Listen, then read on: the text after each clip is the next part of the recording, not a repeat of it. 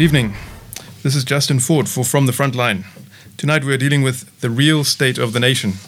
In the studio with me is Dr. Peter Hammond, the founder of Frontline Fellowship, who has been involved in serving persecuted Christians for over 40 years in 38 countries. Dr. Hammond, as the title of the show alludes, uh, we're dealing with the State of the Nation address. What is the purpose of that address?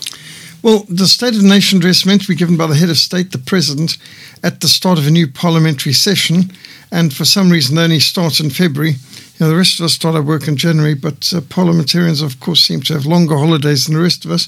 But it's meant to set out the key policy objectives of the government and what it aims to achieve in the coming years. So it's an important milestone.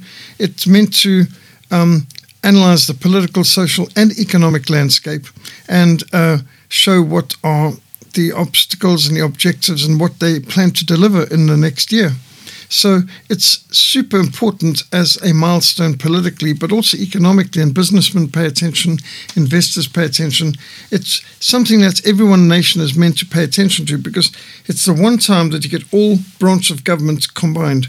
You get the executive branch of government represented by the president and the cabinet ministers, the judiciary, represented by the country's chief justice and the judge presidents, and you get the whole legislature, all the members of parliament, and there will also be representatives of provincial and municipal government represented too, plus the public and the military, of course, in display.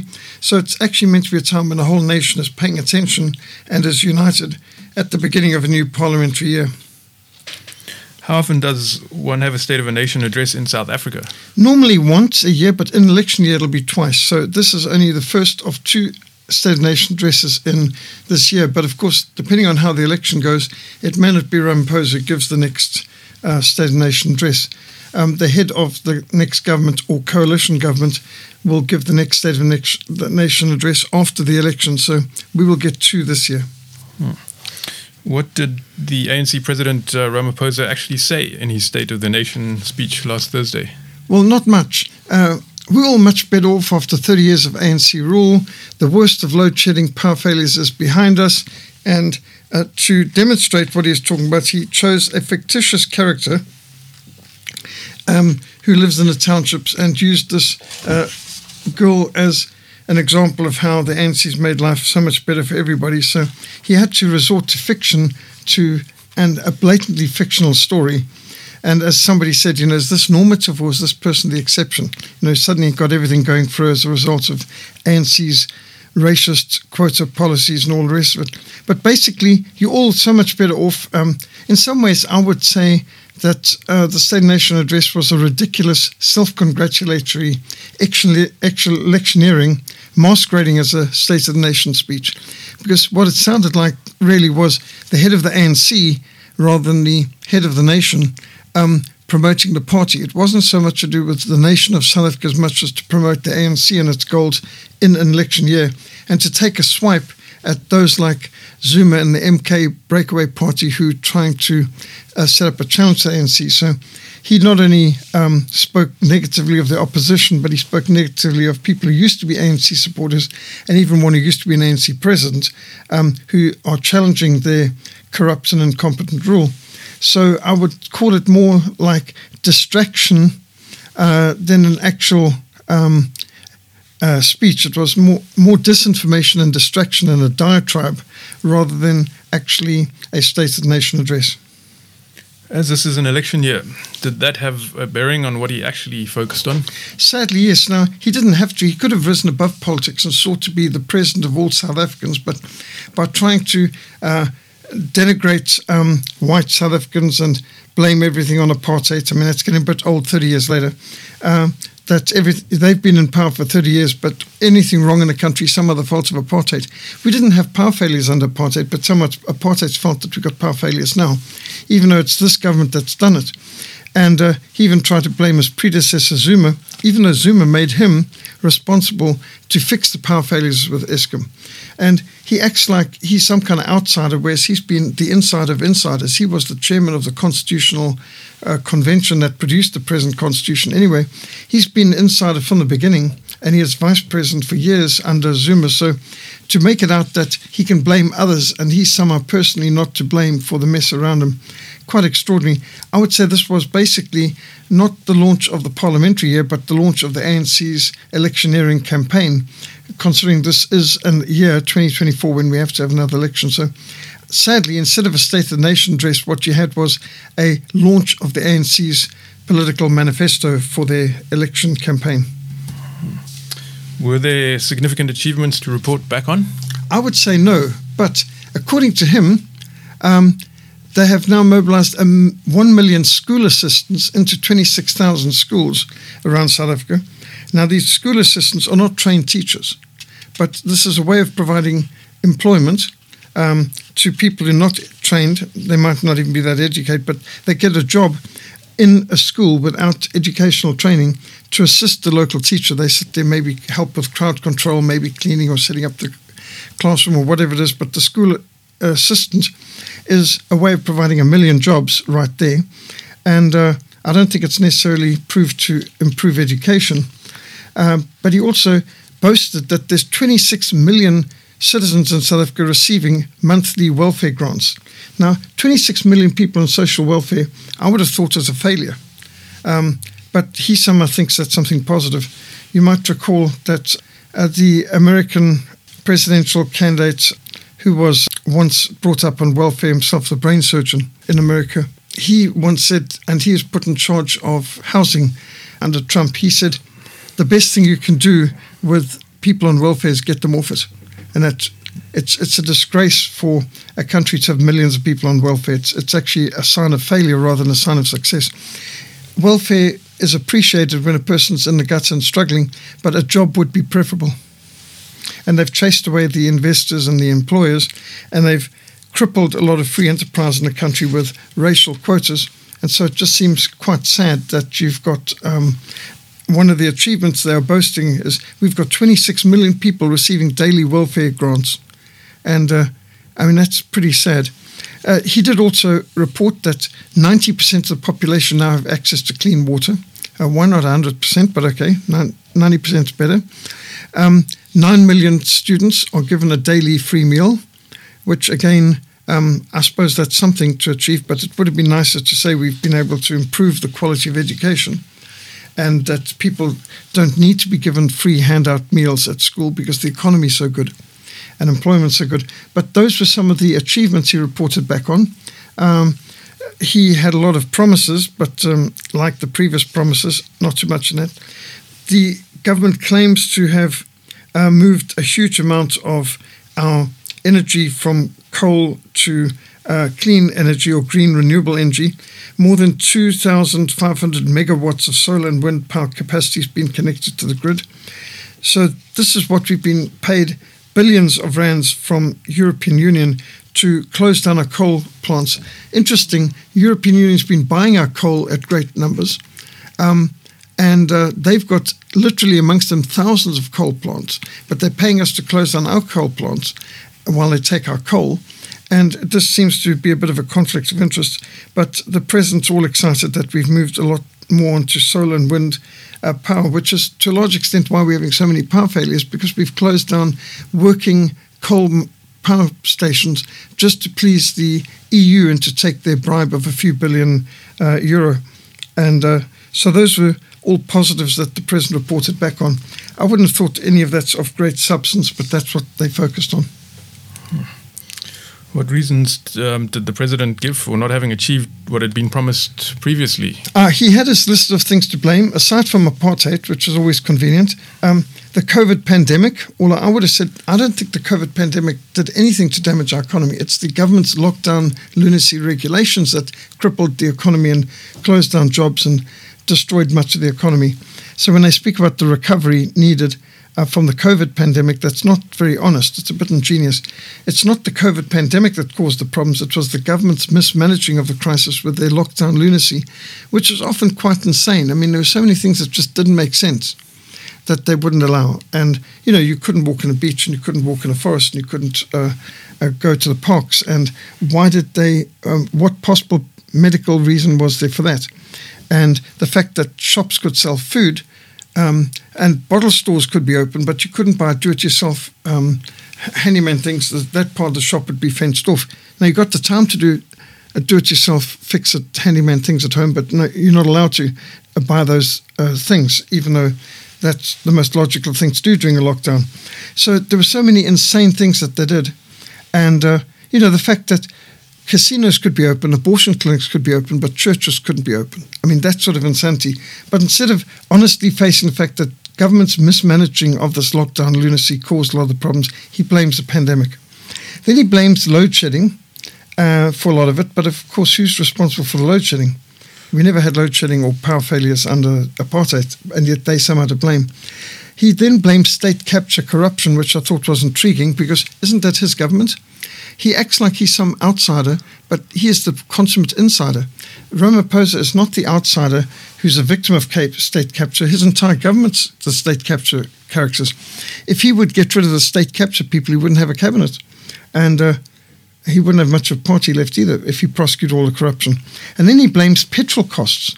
Now, that's a bit insane because most of the cost of petrol is actually government taxes. If you go to Botswana today, and we do that, um, we make sure we run out of fuel just before cross, just after crossing the border into Botswana, because even though Botswana is a landlocked country, Botswana sells petrol cheaper than South Africa. And that's because even though they get the petrol from us, most of our petrol costs are tax. So, you know, for Ramaphosa to say petrol costs are what's uh, preventing the government from achieving much of what they wanted, um, that's really pathetic. All he has to do is cut uh, the tax on the petrol cost, and hey presto, cost of fuel go down to less than half of what it is now. Uh, so uh, I thought his excuses were uh, very dishonest, and you'd had to be fairly brain dead, disengaged, and having a brain neutral to have missed the fact that he and his ANC government are to blame for almost every excuse that he tried to bring up. Hmm. And what promises did uh, President Ramaphosa make for the future? Well, I think one of the more interesting ones is National Health Service. We're going to have um, free, equal health care for everybody. Everybody in the country is going to get free health care. We're going to have a national health service that's going to meet all the needs. It sounds like Obamacare. Now, I think one needs to mention here that Britain and Canada have had national health service of the kind that Ramaphosa is promising for years. And every year, millions of Canadians go across the border into the United States to pay for their health care in the United States that they can get free in Canada. Now, what does that tell you? And in Britain, the National Health Service is so bad that when my wife ended up in hospital here in Cape Town, she had a National Health Care Service nursing sister from Britain in the bed next to her. And of course, the question asked was, why have you flown to South Africa to buy what you can get free in Britain? She said, because I'd be dead by the time I got to the head of the queue in Britain for the healthcare. So it's better to fly to Cape Town and buy it here than get it free through National Health Care Service in Britain because of the bureaucracy and red tape. And bear in mind, she's a nursing sister, so she's at the head of the queue. Uh, so, National Health Care Service has failed in Canada, it's failed in Britain, but the ANC is going to make it succeed in South Africa. What the rest of the world has failed to achieve, the ANC will succeed in doing here. So they said. So that's one of the great promises. Uh, national health care is coming to South Africa, according to Ramaphosa. The other thing is no more load shedding. He said load shedding is a thing of the past. The worst is behind us. Well, I noticed we went to stage six since the speech. Um, he promised lots of green energy and so on. So that's interesting. Those are some of the promises for the future. But then I remember in previous years he's spoken about bullet trains and smart cities and all of that sort of thing, and full green energy as well. And that's never happened. So I don't know uh, how we can take any promises by this president seriously. If he was like Pinocchio, his nose would be a few kilometers long. Are these goals uh, realistic and achievable? In a word, no. Um, uh, they're not. If if Canada and Britain can't make national health care work, uh, then what makes us think socialised healthcare is going to work? The ANC's made things that do work, like South African Airways and Eskom and the South African Postal Service, fail. So what makes us think they can make something work here that fails elsewhere? Mm. It's more likely that they'll make fail what works in other places. So no, I, I don't think any of these goals of the present are actually achievable or realistic. What practical solutions do you think um, the president should have offered during his State of the Nation address? Well, I think one thing would be fuel costs are too high. We're going to cut the government taxes from it, so that'll cut fuel costs in half, more than half. So I think that would have been excellent. Another thing is we're going to fire all corrupt politicians, starting with my whole cabinet um, and myself. Um, prosecute all the corruption. I mean, that would be excellent. And then I think privatize Eskom, privatize the post office, privatize South African Airways.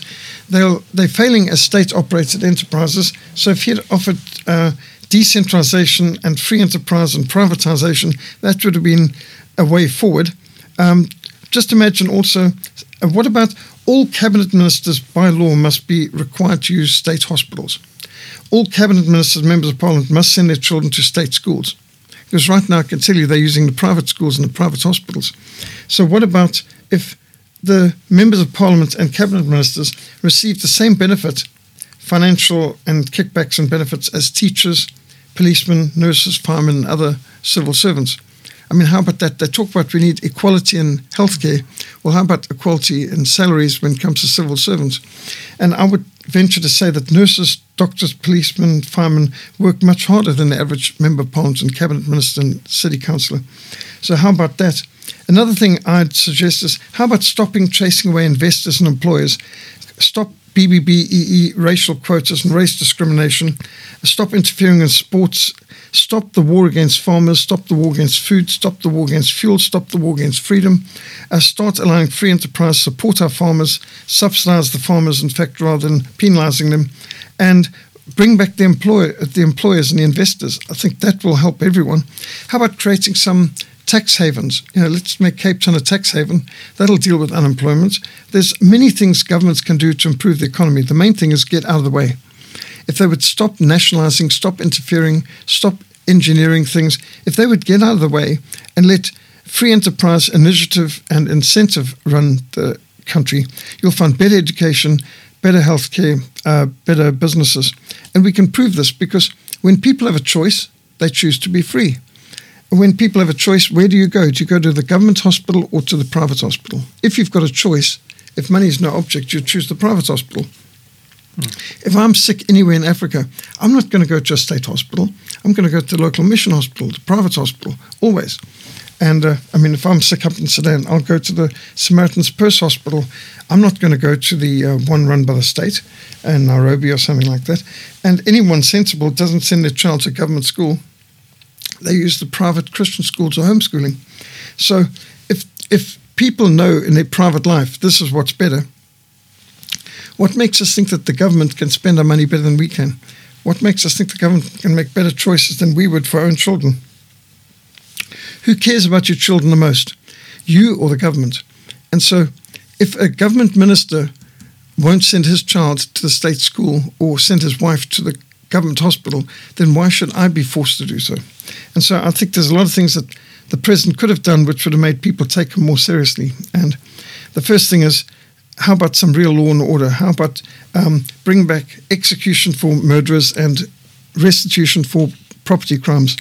If we had a real serious um, dealing with crime, um, just think of some things like repeat offenders must be made to complete the sentence of their uh, of their suspended sentence before they begin their second sentence.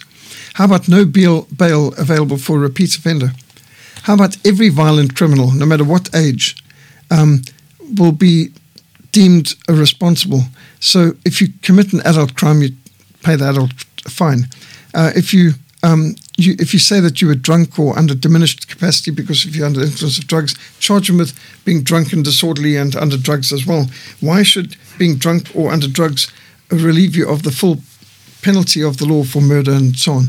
So again, adult crimes, adult consequences and biblical principle of execution for first degree murder, rape, kidnapping, restitution for theft or damage to property. That would be nice if political parties like the EFF who riot, loot, um, storm shops, break, destroy things, uh, smash windows, uh, crash cars, burn things out. Uh, how about that political party be forced to pay for all the damage they've done um, and put up um, uh, guarantees that they won't cause damage by having to put up the amount they had to pay for the last damaged march before they're allowed to do another protest. I mean, things like this get people to respect lives and respect property again, respect the law.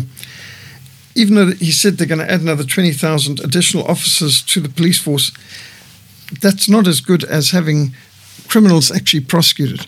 And when you've got the criminals running the country and in Parliament, that doesn't help.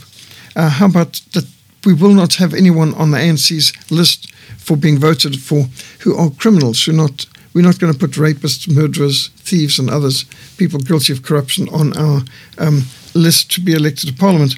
Because I've heard from some that we have the biggest collection of criminals and uh, all of that in our Parliament, more than the average population. So, why is it that the rest of us must obey the law and the people in Parliament don't need to? So, it would be nice if the President actually gave some real solutions like we are cutting taxes, we are privatizing Eskom, we're privatizing the post office, privatizing South African Airways. We're not going to tolerate any corrupt politicians. I'm going to fire everyone from my government who's involved in state capture. That might make us take them a little bit more seriously. Hmm. Um, Dr. Hammond, is there any metric by which we can judge how the State of the Nation address was received by his target audience? If it was a sort of an electioneering, it was obviously targeted ANC supporters in the township. So, do we know how this was received by them? Well, I've seen a very negative from Abigail Moyo, who's a spokesperson of the trade union UASA, and said, you know, crime is rampant. People, most people live in fear, um, and you know, while some grants for unemployed as find jobs would be far more appreciated, and uh, the State of the Union addressed by um, R- is far removed from reality. We wonder where he lives. Uh, for too many South Africans to ask how many more promises must they listen to before some actual work and results re- come out of it.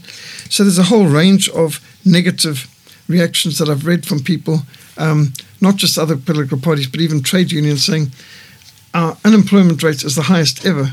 And yes, uh, could boast that we have double amount of people employed today as we had in 1994. But the population has more than doubled. And in fact, we have more unemployed today than we've ever had. So the ANC's been in power 30 years. We've got more than 30 million unemployed. In 94, when Mandela uh, gave the first State of the Nation address, we had over 2 million people unemployed. Today we've got over 32 million unemployed. So we could say for every year the ANC's been in power, they've added another million to the unemployed ranks. And here's something else that's significant.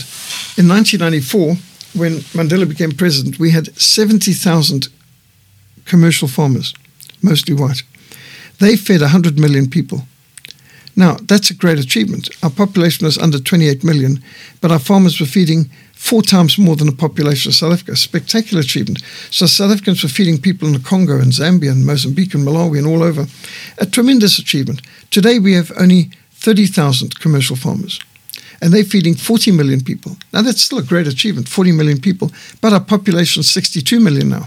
So that's not good enough. It now means we've got to import food. And what about those millions who used to be fed from South African food that now can't be exported because we've gone from 70,000 farmers down to 30,000 commercial farmers? So the war against farmers, the terrorism against farmers, the mass murder and torture of farmers and their family members that's been tolerated and encouraged by the government and by government leaders singing give me bring me my machine gun and kill the whites kill the Boer kill the farmer and so on uh, and not to mention the economic campaigns against the farmers and against diesel fuel and all the rest of it that the farmers use. And this has led to a situation where we have to import food, and this is, food used to be a lot cheaper in South Africa. The cost of food has gone up. Bread, by the way, used to be tax exempt, but the ANC's brought in tax for everything. Even Bibles and bread are taxed, which didn't used to be taxed, by the way. So there's a lot of things they could do to make things better, um, mainly in terms of cutting down taxes and stop fighting the farmers.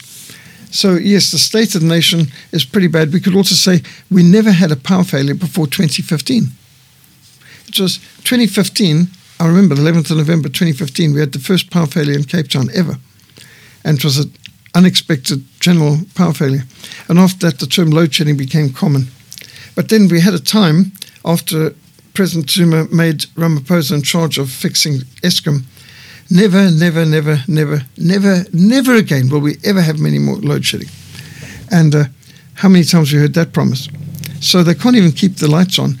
To have a government telling us that they're a success and we should vote for them again when they can't even keep the lights on and the post office is totally destroyed. The post office cannot be trusted to anything.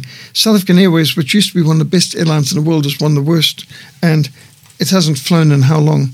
So yes, if we could just get some more privatization, there's no way you can trust the government to run Eskom, the post office, SA. I wouldn't trust them to run a small municipality. Uh, a BBC economics expert said the ANC doesn't have enough intelligence in it to run a small municipality. And I think that's a, a good observation. If you cannot run a village, you can't be trusted to run a town. If you can't run a town, you can't be trusted to run a city. If you can't run a city, you can't be trusted to run a province. If you can't run a province, you cannot run the country. And people who can't run the country cannot be trusted with running the schools, uh, the electricity, and everything else connected with the economy. And uh, you just think how important the post office was for all of us. When last did we use the post office? I used to send out vast amounts of letters, newsletters, magazines, books. We had whole businesses built on mail order, which you can't do with the post office failing. And why has it failed? Uh, broad based black economic empowerment, BBBEE, affirmative action, race quotas, cadre deployment, corruption, state capture. They've destroyed what were once working, viable economies. So um, there's a few jokes relating state capture. What's the difference between South Africa and the ANC and the Titanic? Mm. When the Titanic went down, all the lights were on. What's the difference between the mafia and the ANC? No. The mafia turns a profit. What's the difference between organized crime and the ANC? Organized crime is organized. so when I write about the government, I use I use the word cancer. Because you know what a cancer is? A cancer is a cell that doesn't help the healthy body, it breaks down the healthy body. So have you noticed the middle letters of cancer is A and C? So when I write about the government, I put a small c, capital A and C, small ER, cancer. You speak about the cancer government. I've been doing this for years, and many people have picked up on it. When you refer to the cancer, everyone knows you're referring to the ANC because they are cancer. And you also think of polyticks. Poly, many ticks, blood sucking parasites. The definition of polyticks, many blood sucking parasites. And so the government in this country is really parasitical. They are like ticks. They don't produce anything good. They just produce infection and disease. Uh, they suck the blood out of you. And unlike the uh, ticks you get in nature, they don't drop off when they've got enough blood. They stay on. They keep leeching off you. And they don't see the light till they feel it. Just like you've got to burn a leech off, you've got to get. Now, we're in an election year. This is the time for us to actually get serious. We've got to fight against corruption because corruption steals from everyone. One ANC president once said, corruption doesn't hurt anyone. Well, in fact, corruption hurts everybody. So this is a good time in an election year to get people to think again why should you continue to support a government that steals from us all, that can't even keep the lights on, that's breaking down basic things, that is, in fact, 90% of schools, by the Ministry of Education's own statistics, 90% of schools are dysfunctional. Hmm. And we know this. I mean, there's whole provinces where the school textbooks didn't arrive, but I don't know if that's so bad because many of those school textbooks are actually terrible. So, in many cases, maybe the textbooks arriving would have been worse than them not having the textbooks. But what a terrible situation when uh, you know that you can do a good achievement just by keeping your children out of government school. Um, even if you taught them nothing, they'd still be better off than they are getting all this um, like comprehensive sexuality education, CSE in the schools, which is basically teaching kids to be perverts. It's the one thing you can be sure they're going to do their homework on, uh, but uh, the state schools are now more like child abuse. um, Dr. Hammond, the State of the Nation address was presumably delivered in the City Hall of Cape Town. It was because they haven't in two years started to even begin repairing Parliament, which got burned down the 2nd of January 2022. Interesting, the burning down of Parliament, which was obviously deliberate arson, and there were many members of parliament cheering at the time and posting on social media, this is wonderful, take more fuel, make it burn, and let's move uh, to Midrand, and we don't need to um, continue to stay in Cape Town. We hate Cape Town, things like that. So uh, there was a whole lot of um, enthusiasm from members of parliament who liked the idea of the burning of parliament. Interesting, the burning of parliament didn't start on the ground floor, it started on the top floor in the offices of the ANC um, where a whole lot of them had just accidentally, for that weekend, left their computers behind, which had all the evidence that was needed for the Zondo Commission state capture inquiries. And so, uh, you know, the dog ate my homework, the, uh, the fire consumed the evidence that you need, um, that sort of thing. Now, it just so happened on that 2nd of, of January 2022, um, there were no parliamentary uh, security um, inside Parliament. Parliament was bereft of security because it was a long weekend and they didn't want to pay overtime. So a multi billion rand building was left unprotected. There were police at the gates, but there was no parliamentary security within the building. And interestingly, uh, the alarms failed. The alarms had been turned off. The smoke detectors had been turned off, and the irrigation system, the sprinkler system, failed. It had been also switched off. And nobody in Cape Town noticed this. Somebody was climbing Table Mountain and saw smoke coming from the roof of Parliament, phoned the fire brigade uh, in Roeland Street and said, Parliament's on fire. And they said, We haven't had any call from Parliament and we're on the system because they've got an alarm system. And uh, when the fire brigade turned up at the gates, the police didn't want to let them in at first and they said, Look behind you, Parliament's on fire. And uh, the police at the gates had noticed that the Parliament was on fire. A mountain climber noticed, and the fire brigade was there before the Parliament had even asked them to come there. So, worse than that, when the fire brigade went around, they found that the fire doors, you know, every big building's got to have fire doors because if every door's open, uh, a fire can sweep through even a big building in 20 minutes and it's irretrievably lost. And that's why hospitals and hotels and other big buildings have fire doors which are they, close. They've got a spring to make sure the door slams shut and that helps slow down a fire. Every door slows down a fire at least 20 minutes, at least. So they found all these fire doors had been propped open with a metal latch. So there's a metal latch on the one side with a hole in the other. And so the metal latch means that smoke and fire can go through this door. So all the fire doors were latched open by a permanent fixture of a metal latch, um, which I suppose improves airflow and improves fires, but it doesn't improve security. So who has the power to cancel the Parliamentary Security Service uh, for the weekend? Who has the power to close down the sprinkler system, the smoke detectors, and the fire uh, alarm system. And oh, by the way, the, the whole fire alarm system hadn't been uh, serviced in years, which is also quite disturbing considering the building's worth several billion rand. Now, the roof's still not fixed, and when I climbed the mountain most recently, I looked down, there's still no canopy over the roof.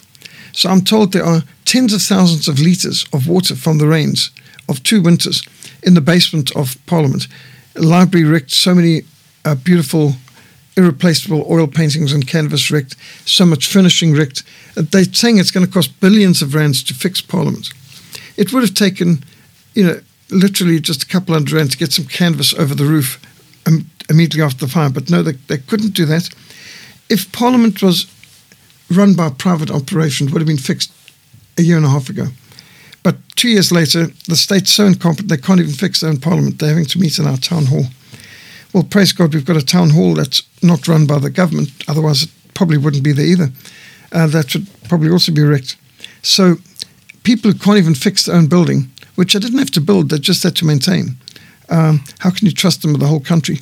The country's like the Parliament building. It's gone up in flames and they can't repair it. They're talking about how many hundreds of millions they're wanting to put into road extensions, but they can't fix the potholes on the roads we've got. So I think this is typical of the government. They can't provide us with the electricity we want, but they are following some green energy, renewable wind turbine and uh, solar panel pipe dream. Uh, they're closing down coal plants while we're having power failures. Uh, they are taking bribes from governments overseas while selling our coal reserves to them. Uh, they are closing down the post office refusing to privatize it because they reckon that would be a betrayal of the workers. So the 26,000 people who were employed by the post office have lost their jobs. But somehow, in the name of protecting the jobs of workers, they're willing to let the whole company go to pot because of BBBEE, affirmative action, cadre deployment, state capture, corruption. And the end result still is be grateful and uh, vote for us again. Uh, you can trust us. Mm. On a more positive note, what can concerned citizens actually do practically to improve the situation in the country, Dr. Well, Hammond? My people are destroyed from lack of knowledge. I think the first thing is to be informed. We must be informed, get informed, and you're not going to get informed by listening to SATV. SATV is the voice of the ANC. So there's no point listening to state-run enterprise, not here, not in any country in the world. It's not just the ANC. I mean, I wouldn't trust the BBC either, the Biased Broadcasting Corporation, or the Clinton News Network in America, or Sly Magazine, Newspeak, Useless News and World Report. It's it's not about just the ANC. You cannot trust governments. Uh, like the New Zealand government says, you don't need to worry about what anyone's saying. Just listen to government. If it doesn't have uh, nz.gov, uh, don't listen to it. We are the arbitrators of truth. Now, governments like Australians, Canada, Canadians, New Zealanders, you can't trust any government with running the media. Canada's now got a basically state controlled media, and it's terrible. It's absolutely hideous. So, um, I'm not just being against the ANC, I'm against all governments trying to control the media. You cannot trust state media. Governments lie, politicians lie. You can always tell when a politician's lying. His lips move. And when he dies, he lies still. So, yeah, I think um, first thing is be informed. My people are destroyed from lack of knowledge. Second thing is uh, to uh, be interceding. We need to pray, and then we need to be involved. Be in, informed, be interceding, be involved. There's always something we can do, like like in the book of Nehemiah. How do we rebuild the walls when everything's lying in ruins? So uh, you can contact groups like Christian Action. We will give you, um, put you on a mailing list. Check out our website check out reliable sources of information where you can get good, positive information. There are some positive Christian magazines in the country, like Joy Magazine, Jeugd Tijdschrift, uh, Devoted. Um, find them online and support them. Check out our websites. We've also got Henry Morton Stanley School of Christian Journalism or HMS uh, Journalism. Uh, you'll find a lot of alternative information then on our frontline mission sa.org websites. Uh, if you will get informed. There are reliable groups around the world that you can get better information from. And I would say um, make sure you are listening to the alternative media because state controlled media is definitely unreliable and uh, just disinformation and distraction. Hmm. And Dr. Hammond, where can listeners learn more about biblical principles for government and practical solutions for the challenges that confront us? Yes, uh, I published a book, Biblical um, Principles for Africa, Principles for Africa is also available in French and Afrikaans. Been super popular.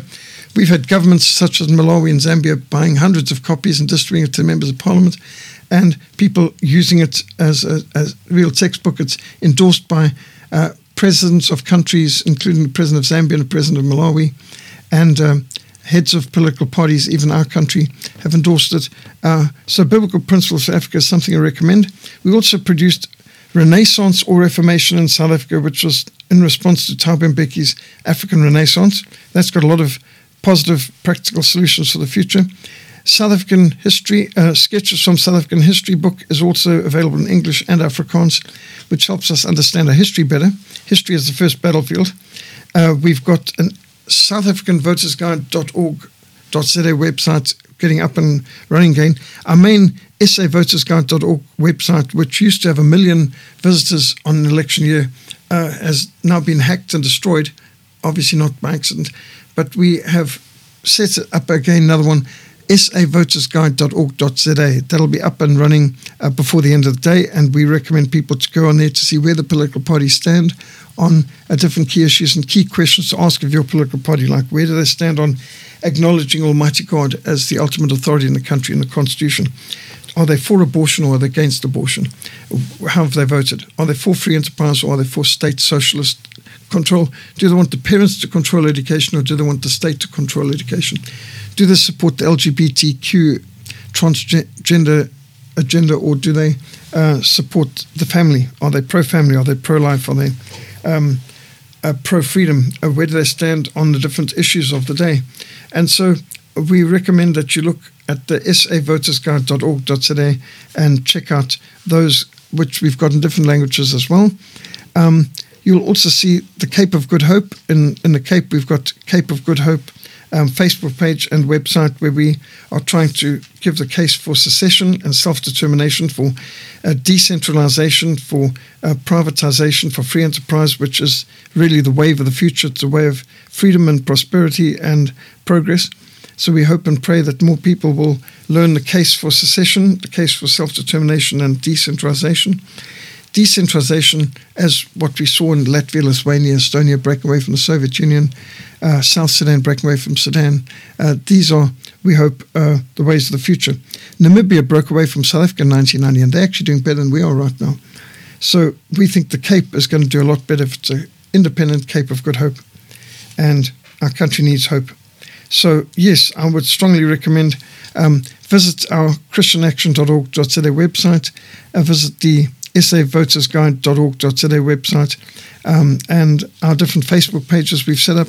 You'll find um, Cape of Good Hope and Cape Independence, uh, Cape Republic, and other Facebook pages well worth visiting. You can also email me personally, peter at frontline.org.za. Hmm, thank you very much for putting the State of the Nation address into its proper perspective in an informative and entertaining way, Dr. Hammond. In closing, we would like to uh, consider 2 Chronicles chapter 7, verse 14. If my people who are called by my name will humble themselves and pray and seek my face and turn from their wicked ways, then I will hear from heaven and I will forgive their sin and will heal their land. Thank you very much for joining us for From the Front Line. God bless and good night.